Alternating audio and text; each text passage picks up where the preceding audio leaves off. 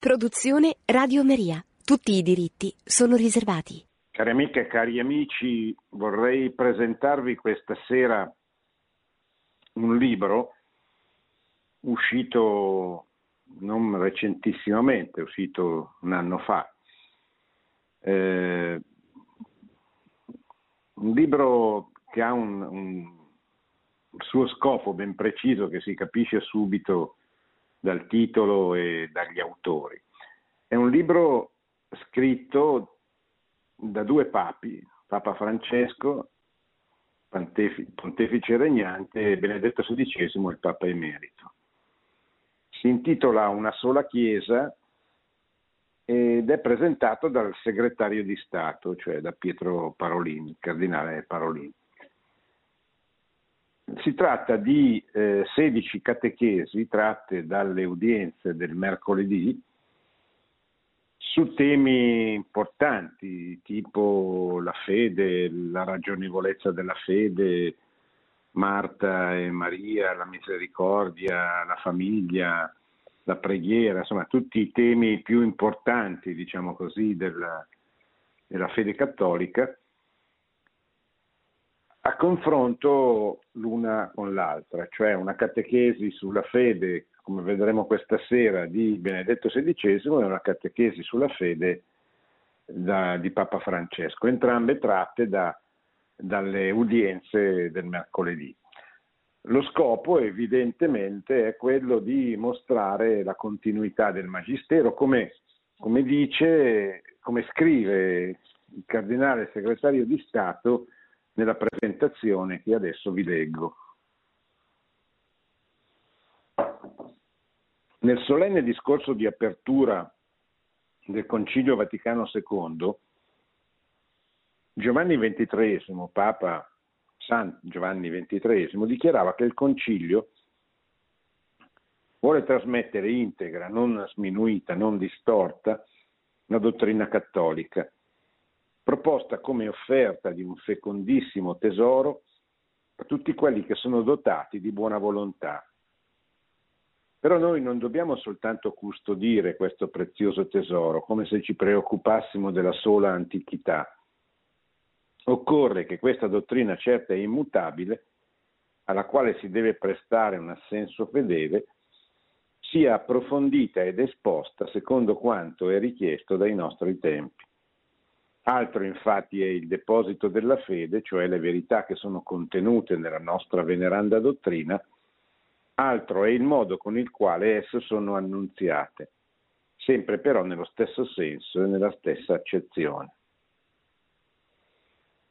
E questa, dice il cardinale, l'interpretazione autentica del concilio da parte del pontefice che l'ha indetto, cioè Giovanni XXIII, condivisa dal Papa che ha concluso il concilio, Paolo VI, ed espressa da Benedetto XVI nella formula novità nella continuità, o meglio la, l'espressione esatta è la riforma nella continuità, cioè i documenti del concilio che hanno attuato una riforma nella continuità dell'unico soggetto che è la Chiesa.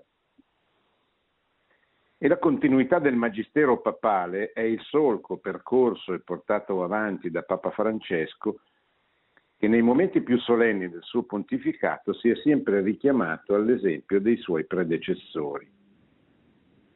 Ora, beh, qui tocchiamo un tema molto importante, eh, al centro purtroppo di, di, di, contestazioni, di divisioni, di incomprensioni all'interno della Chiesa, benché eh, sia stato diciamo così, approfondito, presentato da tutti i papi che si sono succeduti dopo la, la fine del Concilio Vaticano II, che sono rispettivamente Giovanni XXIII Santo, che l'ha indetto, Paolo VI Santo, che lo ha eh, portato a compimento, eh, Giovanni Paolo II Santo, che ha, ha guidato la Chiesa per 27 anni, richiamandosi costantemente al concilio e alla sua interpretazione, Benedetto XVI emerito, che eh, ha dato, diciamo così, l'interpretazione definitiva, anche se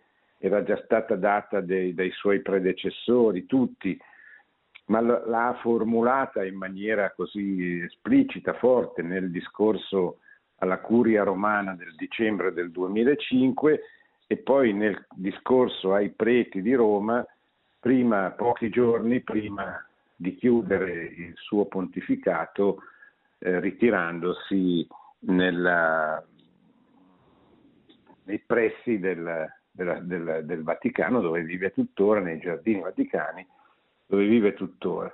Cioè dicendo, guardate che il concilio non è una rivoluzione, non è una rottura, come qualcuno vorrebbe, ma è una riforma nella continuità dell'unico soggetto Chiesa, cioè, come dice bene Giovanni XXIII queste parole, con queste parole che vi ho appena letto, il Concilio vuole ribadire che la dottrina è sempre quella, che la dottrina della Chiesa non cambia, che eh, i fondamentali del cristianesimo sono un tesoro che non può essere modificato da nessuna autorità perché è eh, il modo con cui la Chiesa ha portato a conoscenza degli uomini la rivelazione divina, cioè quanto Dio ha rivelato in Cristo attraverso la parola scritta, cioè la Sacra Scrittura, e attraverso la tradizione, cioè la trasmissione di generazione in generazione del deposito della fede.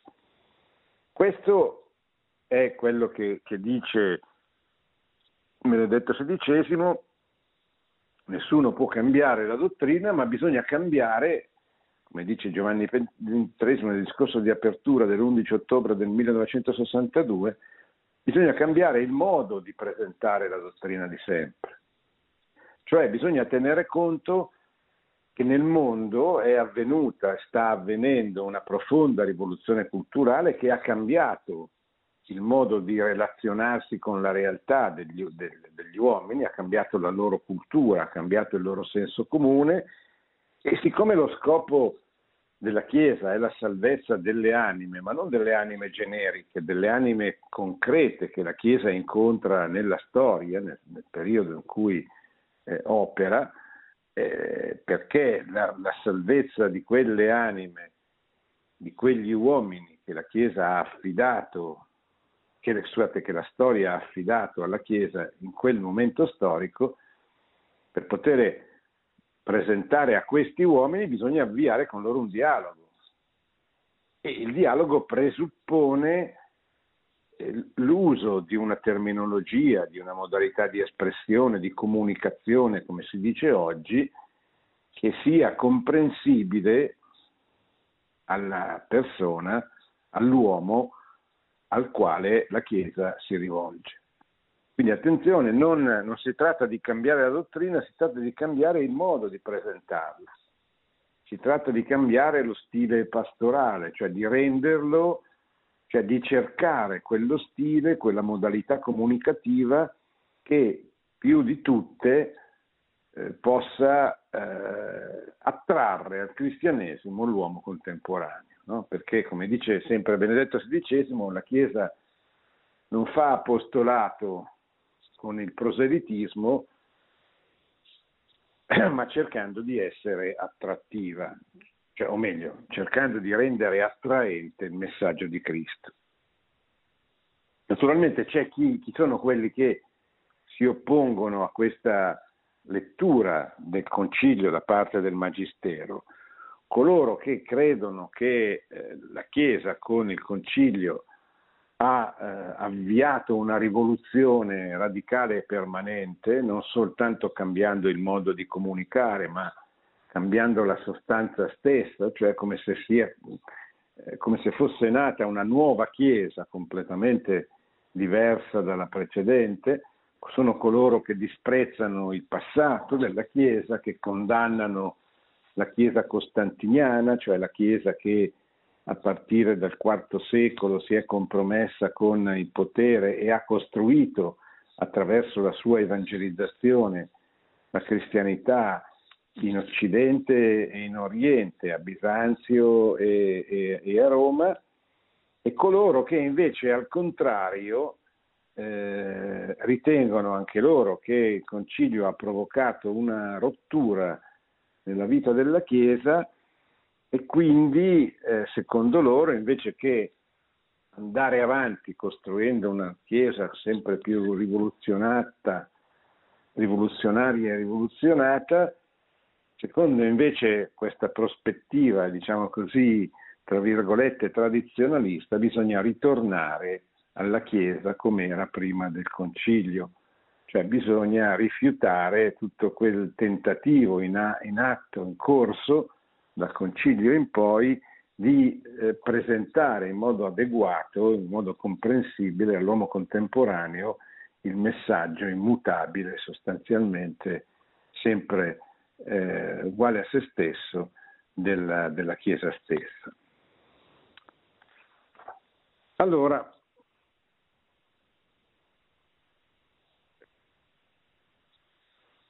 quindi Papa Francesco dice, Cardinale Parolinas, si è sempre richiamato ai suoi predecessori. Nel discorso a conclusione del Sinodo per la Famiglia del 2015, a poche settimane dalla inaugurazione del Giubileo straordinario della Misericordia, Papa Francesco ricordava che, citazione, i veri difensori della dottrina non sono quelli che difendono la lettera, ma lo spirito, non le idee, ma l'uomo, non le formule, ma la gratuità dell'amore di Dio e del suo perdono.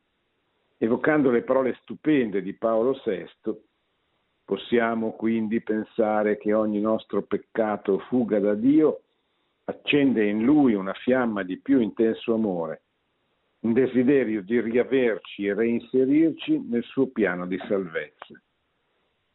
Dio in Cristo si rivela infinitamente buono. Dio è buono e non soltanto in se stesso. Dio è, diciamolo piangendo, buono per noi. Egli ci ama, cerca, pensa, conosce, ispira e aspetta. Egli sarà se così può dirsi, felice il giorno in cui noi ci volgiamo indietro e diciamo, Signore, nella tua bontà, perdonami. Ecco dunque il nostro pentimento diventare la gioia di Dio. Ecco, Papa Francesco ricorda queste belle parole di Paolo VI per eh, indicare l'atteggiamento con cui noi dobbiamo guardare a Dio relazionarci con lui, che non è un atteggiamento né di terrore da una parte, Dio giudice che certamente ci condannerà, né considerare un Dio se, se, completamente senza giustizia, un Dio eh, bonaccione che non, non si preoccupa di quello che ciascuno di noi ha fatto, eccetera. Dio è, come, come dice bene Papa Francesco, Dio è buono, ma buono nel senso non bonaccione del termine, è buono perché vuole la mia salvezza, vuole la mia felicità, vuole la felicità la salvezza di ogni uomo.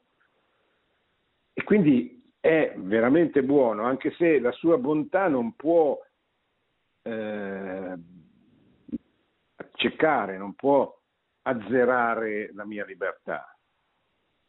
Dio non può salvarti se tu non ti vuoi far salvare. Dio non può salvarti senza di te. Dio può salvarti, però tu devi, è Lui che ti salva. Non sono le tue azioni, non sono le tue opere, non sono le mie capacità, la mia generosità, Niente di tutto questo, è Dio che con il suo perfetto sacrificio sulla croce mi salva. Però io devo dirgli sì, voglio essere salvato, Signore. Sì, io riconosco la tua regalità, Signore, io riconosco che tu mi salvi, non che io, siccome sono capace di fare delle cose buone, allora mi salvo. Posto questo, eh, Dio vuole la nostra salvezza e questa E questa è la nostra grazia, la nostra felicità, è la nostra, come dire, sicurezza. Cioè, sappiamo che Dio è dalla nostra parte. Cioè Dio non ci vuole condannare, Dio ci vuole salvare. Questa è la nostra forza. Questo è quello che ci dovrebbe far sì che ci abbandoniamo a Lui, alla sua volontà, alla sua Chiesa, che Lui ama e protegge, che non significa che non sia composta da persone che, che tradiscono il messaggio, a, a cominciare da noi stessi. Eh? Ma ciò nonostante la Chiesa rimane la Chiesa di Dio, rimane la Chiesa dove concretamente nella storia avviene la salvezza. La Chiesa non è un libro, la Chiesa è il corpo di Cristo, guidato da uomini che sono peccatori come tutti, ma è proprio di fronte alla debolezza di questi uomini che il cattolico rinnova la sua professione di fede. Credo la Chiesa una santa, cattolica, apostolica, quella Chiesa che hai davanti, su cui metti i piedi, non la Chiesa ideale che vorresti, ma la Chiesa che concretamente incontri tutti i giorni, la tua parrocchia, il tuo vescovo, il tuo pontefice, i tuoi compagni di fede, i tuoi confratelli, che non sono sempre gradevoli, così come tu non sei sempre gradevole per loro, ma sono quelli che Dio ti ha messo accanto perché con essi cerchi di salvarti, o meglio cerchi di lasciarti salvare da Cristo, dal suo sacrificio.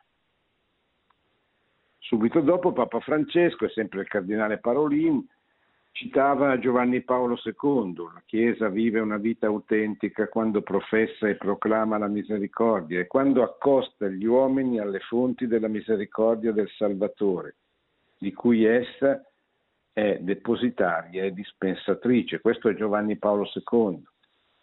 Benedetto XVI aggiunge, cioè aggiunge, conferma dicendo la misericordia è in realtà il nucleo centrale del messaggio evangelico, è il nome stesso di Dio. Tutto ciò che la Chiesa dice e compie manifesta la misericordia che Dio nutre per l'uomo. Quando la Chiesa deve richiamare una verità misconosciuta o un bene tradito, lo fa sempre spinta dall'amore, dall'amore misericordioso, perché gli uomini abbiano vita e l'abbiano in abbondanza. Ecco,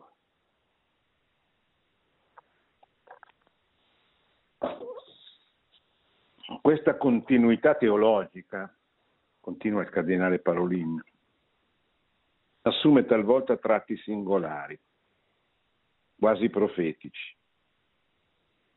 Nel discorso ai parroci al clero di Roma, tre giorni dopo l'annuncio delle proprie dimissioni, che ho appena citato, Papa Benedetto ricordava che nelle fasi preparatorie del Concilio Vaticano II quando era un giovane professore dell'Università di Bonn, era stato incaricato dall'arcivescovo di Colonia, il cardinale Frings, di stendere il rapporto per una conferenza intitolata Il Concilio e il mondo del, e il mondo del pensiero moderno.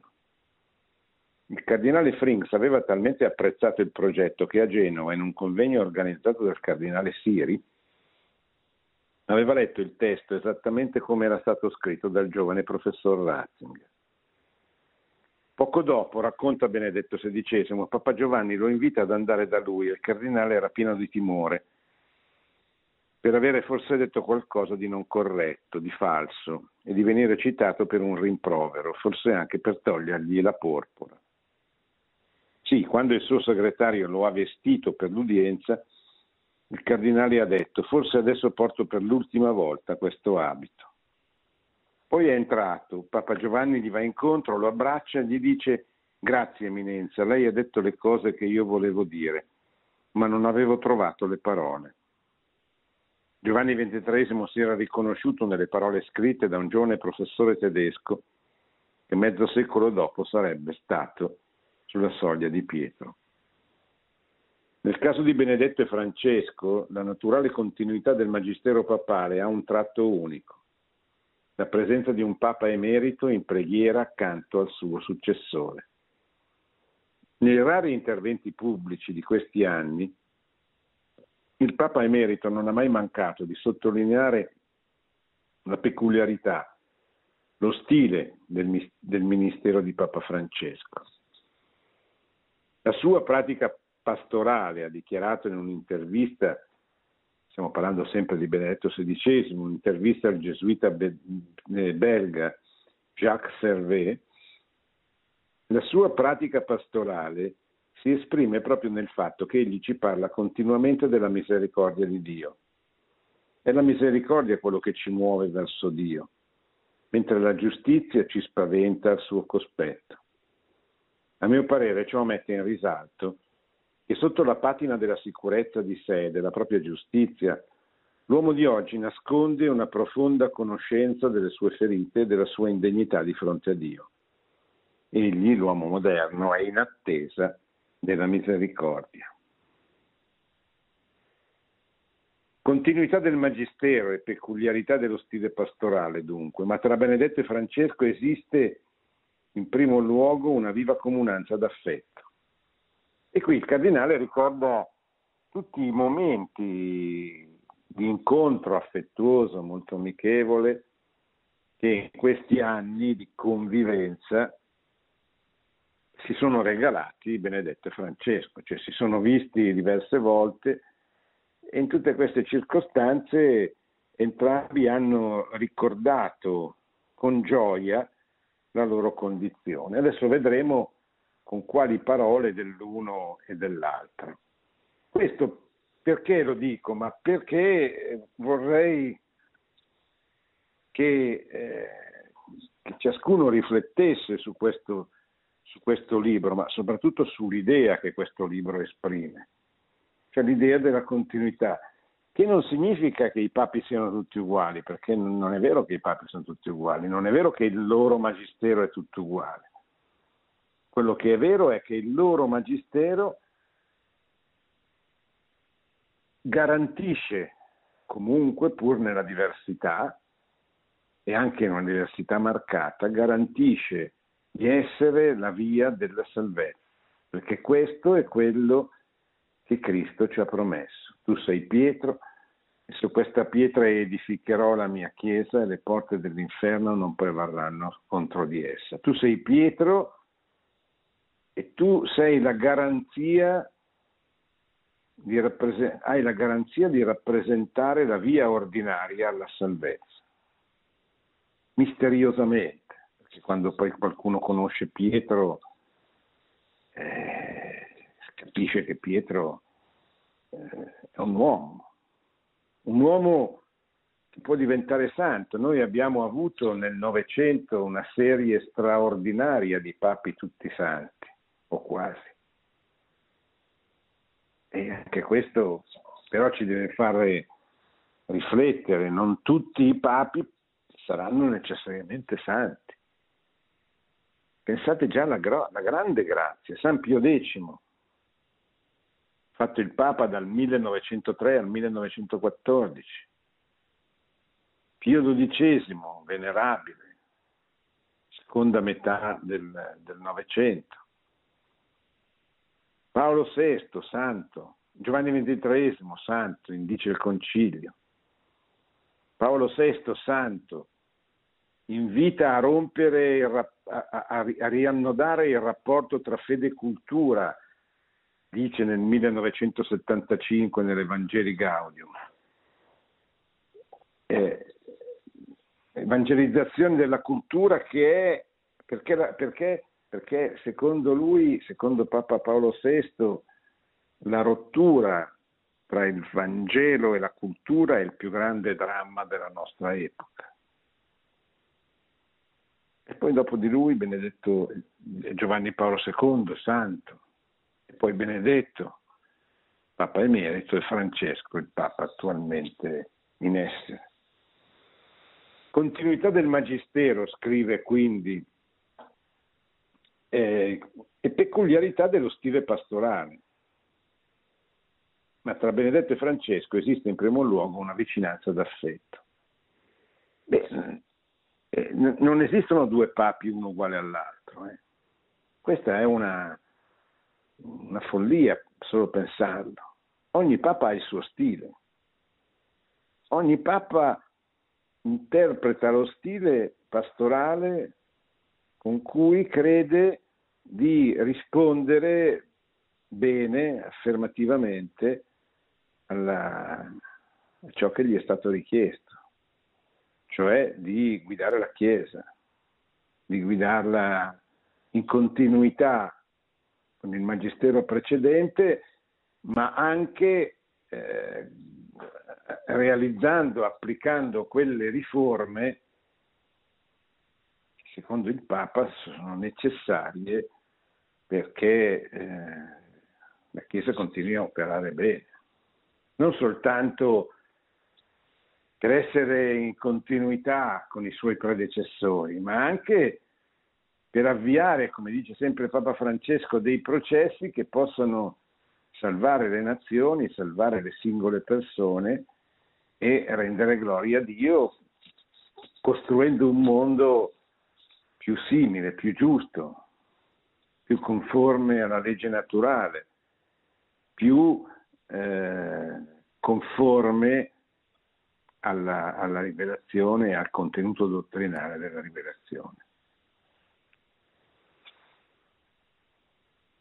Parlavamo dell'affetto fra i due. Nella, voca- nella, toccante cerimonia per il 65 anniversario dell'ordinazione sacerdotale di Benedetto XVI, Papa Francesco si rivolge al suo predecessore e sottolinea che proprio vivendo e testimoniando oggi in modo intenso e luminoso quest'un- quest- quest'unica cosa veramente decisiva, avere lo sguardo e il cuore rivolto a Dio, lei, Santità, continua a servire la Chiesa, non smette di contribuire veramente con vigore e sapienza alla sua crescita. È Papa Francesco che parla a Papa Benedetto. Continua a servire la Chiesa e lo fa da quel piccolo monastero, Mater Ecclesie, in Vaticano, e si rivela in tal modo essere tutt'altro che uno di quegli angolini dimenticati nei quali la cultura dello squarto di oggi tende a relegare le persone quando con l'età le loro forze vengono meno. Cosa sta avvenendo? Eh, sta avvenendo che Papa Francesco dice suo predecessore, il Papa Emerito, stai pregando per la Chiesa, stai facendo un gran bene alla Chiesa, con la tua preghiera, con la tua presenza, discreta ma, ma reale, visibile.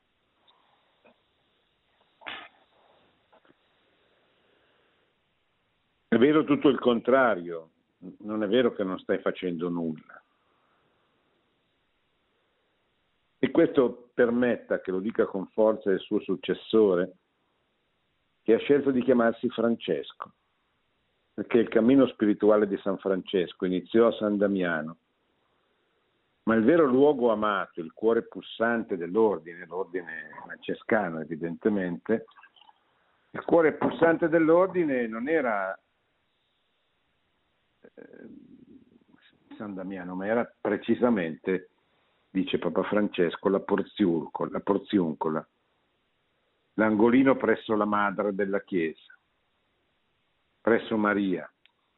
Per la sua fede così salda e per il suo vivere così interamente dell'amore e nell'amore con il Signore, tutte le generazioni chiameranno beata. Così la provvidenza ha voluto che lei, caro confratello, giungesse in un luogo per così dire propriamente francescano, dal quale promana una tranquillità, una pace, una forza, una fiducia, una maturità, una fede, una dedizione e una fedeltà che mi fanno tanto bene e danno tanta forza a me e a tutta la Chiesa. E mi permetto di dire, anche di dire che da lei viene un sano e gioioso senso dell'umorismo.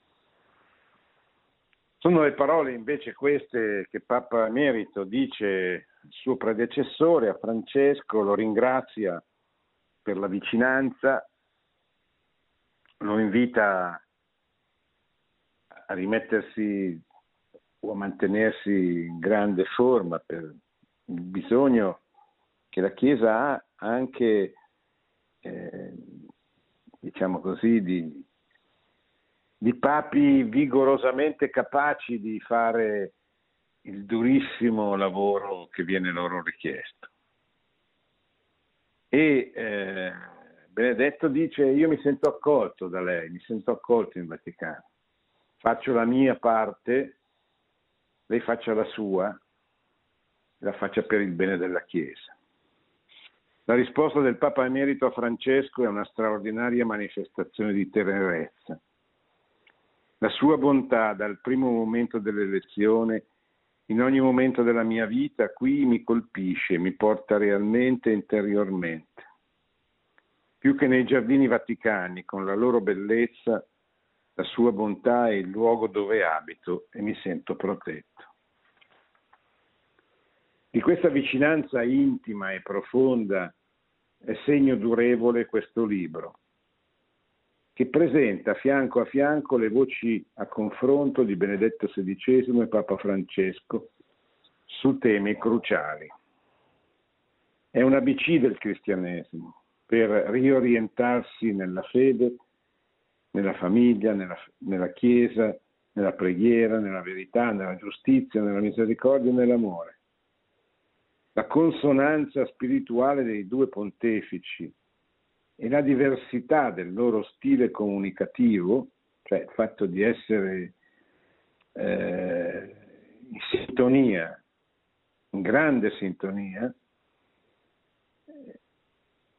è molto probabile che eh,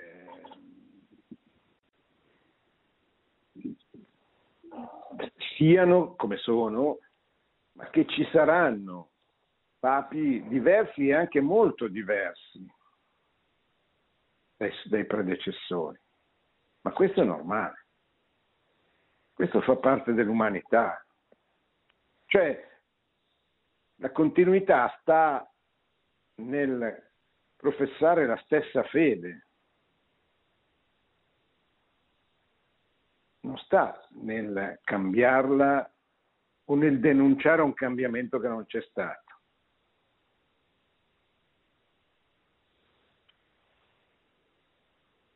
La conoscenza spirituale dei due pontefici, la diversità del loro stile comunicativo. È, è, diverso lo stile, ma certo, ma è diverso, non è soltanto diverso eh, lo stile di Francesco rispetto a Benedetto, ma pensate alla diversità nonostante la loro collaborazione, la loro amicizia, la loro comunione spirituale. Pensate alla differenza di stile tra Giovanni Paolo II e Benedetto. E tornate indietro, tornate fino agli anni del concilio per capire quanta differenza, ma anche quanta continuità ci sia oggi. È veramente la riforma nella continuità. La consonanza spirituale dei due pontefici e la diversità del loro stile comunicativo moltiplicano le prospettive e arricchiscono l'esperienza dei lettori non solo i fedeli, ma tutte le persone, in un'epoca di crisi e di incertezza, riconoscono nella Chiesa una voce in grado di parlare ai bisogni e alle aspirazioni dell'uomo.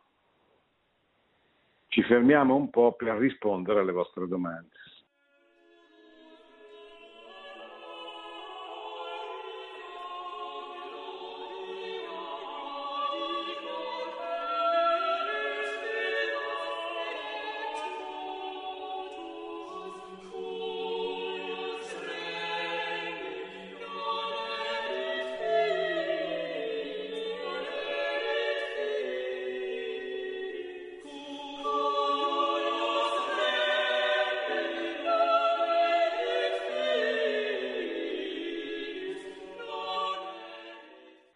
Pronto? Buonasera, sì. Eh, pace Buonasera. bene. Eh, Buonasera. volevo, Da dove chiama? Eh, dalla Sicilia, Sì, mi dica. provincia di Catania. volevo agganciarmi all'inizio quando lei parlava no? che certamente noi ci salviamo per i meriti di Cristo e per, per la sua opera redentrice. San Francesco no, diceva l'umiltà dell'incarnazione la carità della passione. No? E, mi ricordo, se non vado errato, Sant'Agostino che diceva Dio che ha creato te senza di te non può salvare te senza di te. Se magari volevo, volesse dire qualcosa a proposito di Sant'Agostino su sì. questa tematica. Ma sì, è una tematica delicata, bisogna avere molto equilibrio per non diventare pelagiani ma neanche quietisti, che sono i due errori che si possono esprimere e manifestare rispetto alla verità. E la verità qual è? La verità è che il sacrificio di Cristo è un sacrificio perfetto. Il sacrificio della croce che eh, porta alla salvezza tutti gli uomini in tutti i tempi successivi al sacrificio e anche precedenti, perché anche prima del sacrificio, i giusti che erano morti appunto nella giustizia aspettavano Cristo, il suo sacrificio per poter entrare in paradiso nella visione beatifica, perché aspettavano il Salvatore che aprisse loro le porte del paradiso, che erano state chiuse in conseguenza del peccato originale. Naturalmente questi uomini devono volersi far salvare.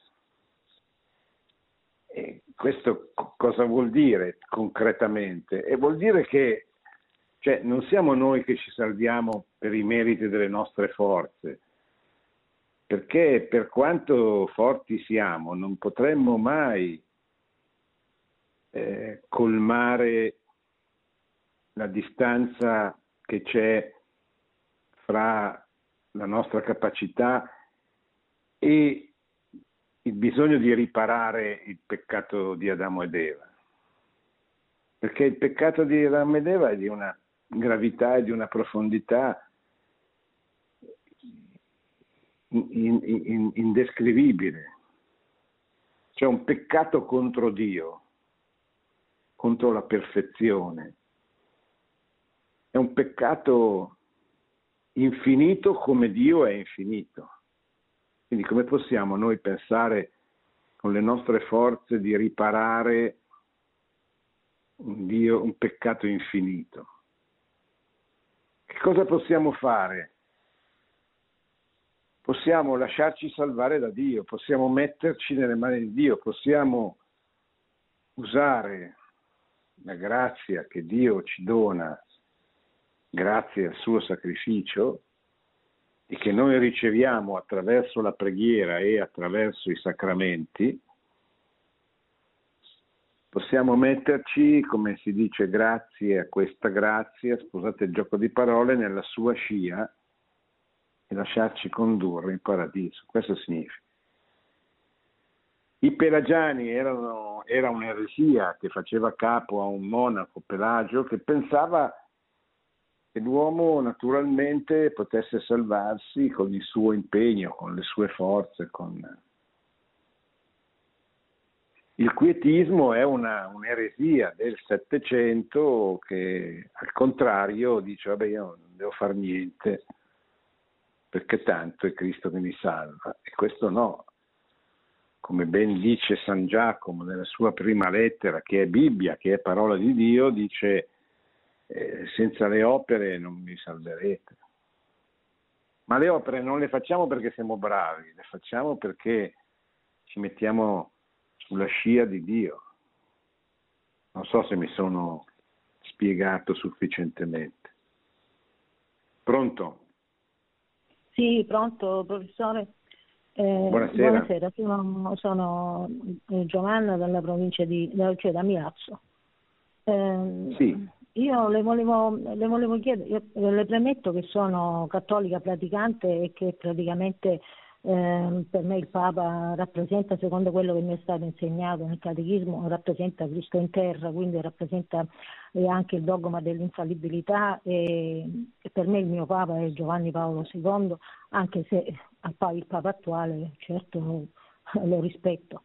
Però vorrei sapere proprio che posizione ha assunto Francesco, Papa Francesco, per quanto riguarda quest'ultima disposizione, per quanto mi riguarda, satanica, perché eh, viet, eh, non dico vietare, ma insomma eh, dare una disposizione in cui il nome di Maria non venga, venga sostituito con Marica e non si può parlare di, di, nomi cristiani, poi non capisco perché poi per esempio Mohammed si potrebbe dire, allora pure arabi, pure islamici, quindi non si capisce perché solo cristiani, eh, Giovanni, Maria, eh, Giuseppe, eh, Natale, non si può dire niente. Il Papa che posizione ha preso? Perché mm, non lo so, mm, tutto il mondo cattolico e non solo cattolico si è eh, diciamo, sollevato contro questa, tant'è che questa è stata costretta a ritirarla, non so, sta, sta signora che era il presidente, presidente di che cosa, insomma comunque il Consiglio europeo sicuramente. Eh, quindi ho, ho, amici che sono anche musulmani, islamici, eppure eh, anche loro insomma, erano contro questa disposizione. Loro spesso mi dicono che il Natale lo non, non, lo festeggiano, però eh, capiscono che per i cristiani è una grande festa, i loro figli che vanno a scuola anche loro sono contenti eh, di questa atmosfera, sono presi dall'atmosfera natalizia, eccetera. Il Papa che posizione ha preso? Cioè, quando si dice che ma guardi, cioè, non è che il Papa deve prendere posizione tutte le volte che succede qualche cosa, perché c'è anche altre cose da fare.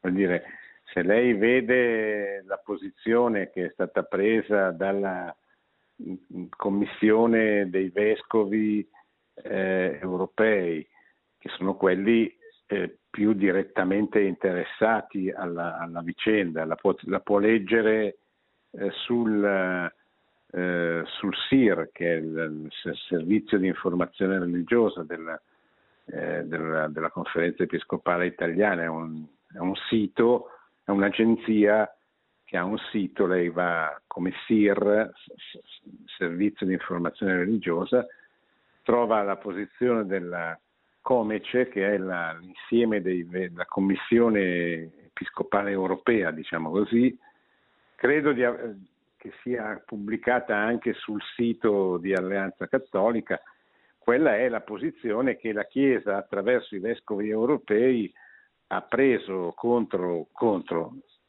nei confronti di questo provvedimento talmente strampalato che hanno dovuto ritirarlo poche ore dopo averlo pubblicato. Però non, non è che con questo sia meno grave, cioè è, è, molto grave che ci abbiano tentato, secondo me, perché denuncia qual è la mentalità corrente nella, nell'Unione Europea e nelle commissioni dell'Unione Europea.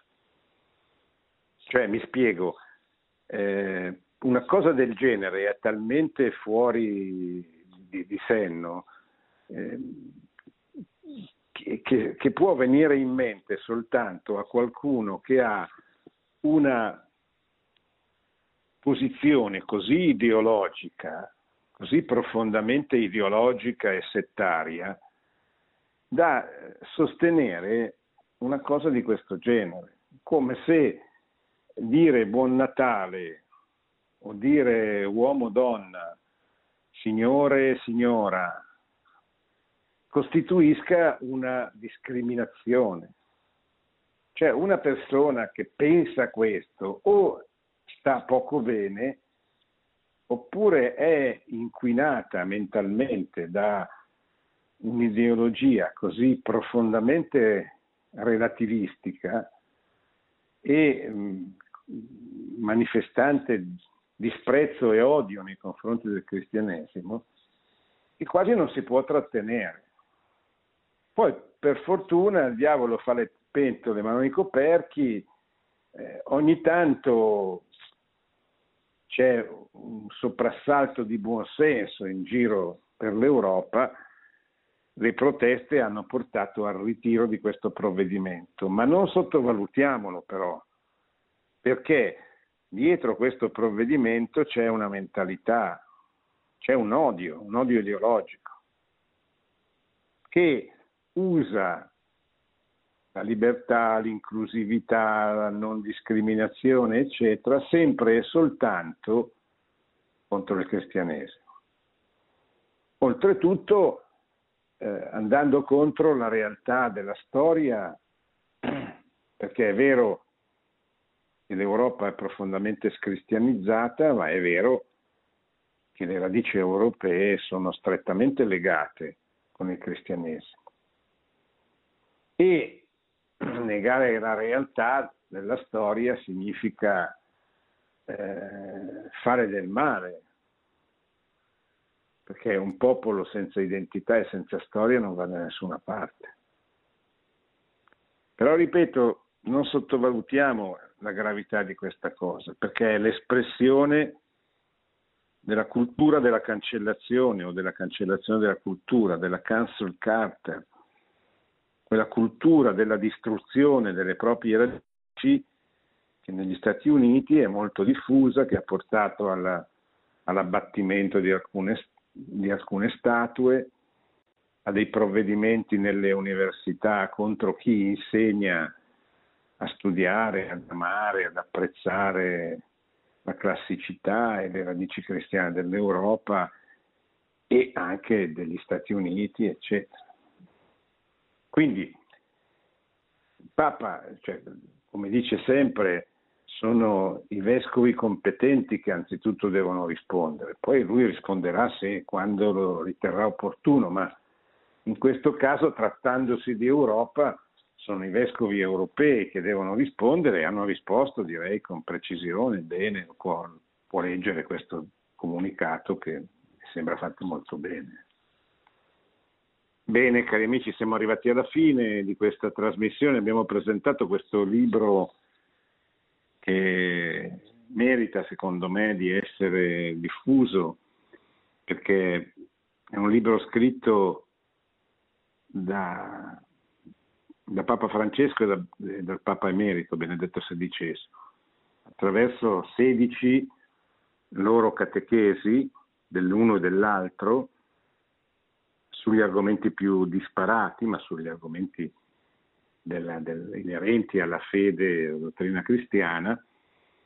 Il libro si intitola Una sola Chiesa, la prefazione di, del cardinale segretario di Stato Pietro Parolin e proprio ha lo scopo di mostrare la continuità magisteriale tra il Papa emerito e il suo successore. Naturalmente con stili diversi, anche molto diversi, non dimentichiamoci che Ratzinger è il più grande teologo del XX secolo, e eh, la formazione che ha ricevuto, lo stile, le caratteristiche culturali della sua storia sono molto diverse dal Papa venuto dalla fine del mondo, dall'Argentina, dall'America meridionale, da una cultura diversa, da un'educazione ricevuta all'interno delle strutture della Compagnia di Gesù molto diversa. Eppure entrambi esprimono su, su, su, su 16 temi